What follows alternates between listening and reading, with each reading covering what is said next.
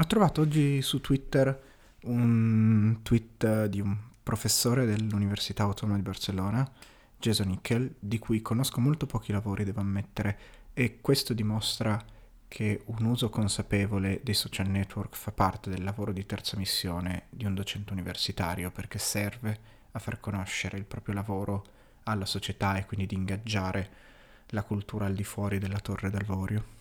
Leggevo, dicevo, questo Twitter che poi rimanda a un articolo che verbalizza molto bene una serie di idee su cui sto girando intorno da anni. La prima, che non viene trattata esplicitamente nell'articolo, ma è da dove era nato il mio dubbio, è il binomio lavoro-reddito. Siamo abituati a pensarli come la stessa cosa, cioè che alla gente serva lavorare perché serve un reddito. Però se ci pensiamo bene, noi possiamo analizzare i quattro modi in cui queste cose eh, vanno insieme. I due canonici, non lavori e non hai un reddito, i poveri disoccupati, lavori e un reddito, i normali lavoratori, ma la cosa più interessante sono le altre due.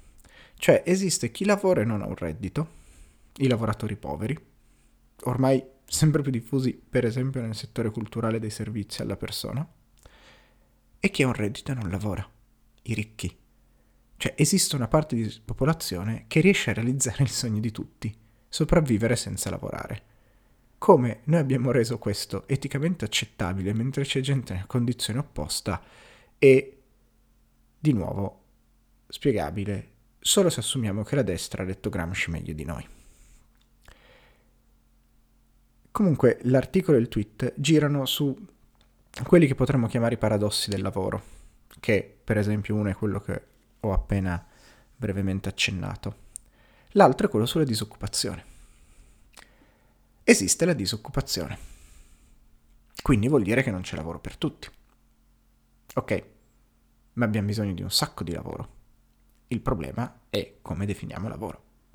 Quando diciamo che c'è bisogno di un sacco di lavoro, pensiamo agli insegnanti, pensiamo a chi mantiene la città, la cura del verde, la cura delle strade, la cura del territorio per chi abita fuori dalle città. Pensiamo ai badanti, pensiamo alla visibilizzazione di tutto il lavoro domestico e di cura che viene fatto per lo più dalle donne dentro le famiglie. Pensiamo a psicologi, quanta gente vorrebbe, e in generale alla sanità, quanta gente vorrebbe accedere alle cure e non può perché i tempi sono troppo lunghi, perché manca personale, o perché non hai soldi per permettersi di accedere privatamente. Dall'altra parte, appunto, abbiamo un'altra definizione di lavoro, che è il lavoro salariato per la produzione di cose, dove cose non vuole essere materiale, vuole essere un molto generico cose, che permettano di realizzare la produzione capitalista. E qui veniamo un po' al punto che cos'è il capitalismo. Il capitalismo è qualcosa di difficilissimo da definire, gli economisti tendenzialmente non ci provano neanche, ma probabilmente più per una questione politica che per una questione pratica. In generale possiamo dire che una produzione capitalista è una produzione dove la maggior parte dell'attività economica è finalizzata non tanto alla produzione di beni e servizi per la popolazione, che è in qualche modo un sottoprodotto della produzione, ma la realizzazione di rendimenti sul capitale produttivo, sul capitale dei ricchi. Cioè, di fatto, un sistema produttivo che ha come fine quello di arricchire i ricchi per il solo fatto di essere ricchi. Per quanto questo possa sembrare demenziale e incredibile, lo abbiamo normalizzato. E quindi è chiaro che in questo sistema la produzione avviene solo fin tanto che è possibile estrarre quello che Marx chiamerebbe del plus valore, cioè fin tanto che è possibile per chi possiede l'azienda estrarre un po' profitto e non nel momento in cui quella produzione effettivamente serve. Mm. Un antropologo americano di cui in questo momento mi sfugge il nome parlava di bullshit job cioè lavori inutili, le cui persone che li svolgono sanno che sono inutili ma da cui le persone non possono esimersi perché hanno bisogno di reddito per vivere e che sono lì per far funzionare una macchina di inutilità che in qualche modo riesce a generare profitti. Lavori che giustificano la propria esistenza da sé.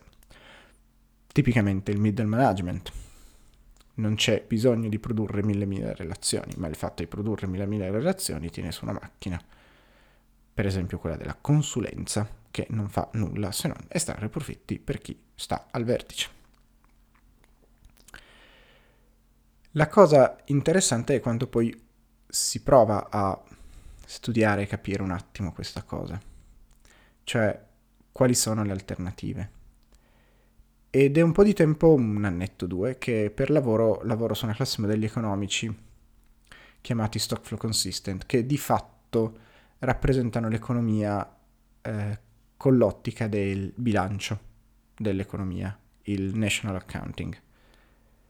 E quello che è evidente è che ciò che davvero dirige l'economia, riformulo, ciò che davvero dà il senso all'economia, ciò che davvero avviene nell'economia è solo la componente materiale, energia, materia, lavoro, quindi la produzione di beni e servizi. Tutto il resto sono norme sociali. Tutto il resto sono cose che non esistono.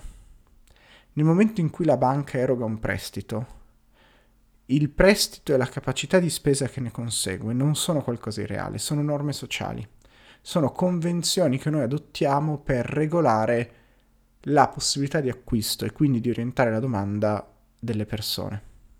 La domanda e quindi la produzione delle persone. È chiaro che quindi tutto ciò è uno strumento con un'espressione forte di disciplinamento sociale, fatto a favore di chi in questo momento controlla l'equilibrio sociale.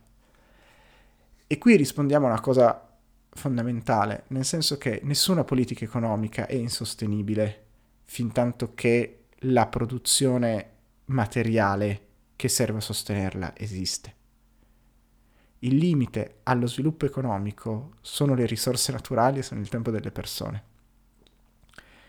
E su quello siamo per tantissime cose a posto, o addirittura in eccesso, come fa notare Eichel. Nel senso che produciamo cibo per tutti. Magari il problema è che parte va agli animali e non direttamente agli uomini, ma anche così produciamo cibo per tutti. Però abbiamo i morti di fame. Com'è possibile questa cosa? È possibile perché la produzione non va nell'interesse della popolazione generale. E il punto, poi linko l'articolo in descrizione ovviamente, il punto vero è che è necessario pensare a un sistema post-capitalista, cioè che metta in discussione seriamente questa organizzazione sociale. Ed è, come ormai mi sto stancando di dire forse, non tanto un problema di come immaginiamo l'economia, ma di come immaginiamo la società, di come la raccontiamo. L'economia segue.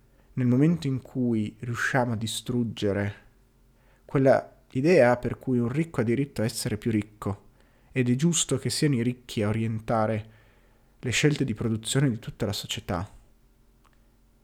Lì cambiamo l'economia, ma non con modelli, con sofisticate policy, è una questione di principio, di come rappresentiamo la società e il potere all'interno, de- all'interno di essa. E quindi la domanda ritorna a essere come portiamo il potere a noi e togliendolo a loro? Come facciamo sì che si torni a un'economia dove, per esempio, io possa lavorare per la cura di una comunità o io possa fare ricerca per il benessere di una comunità?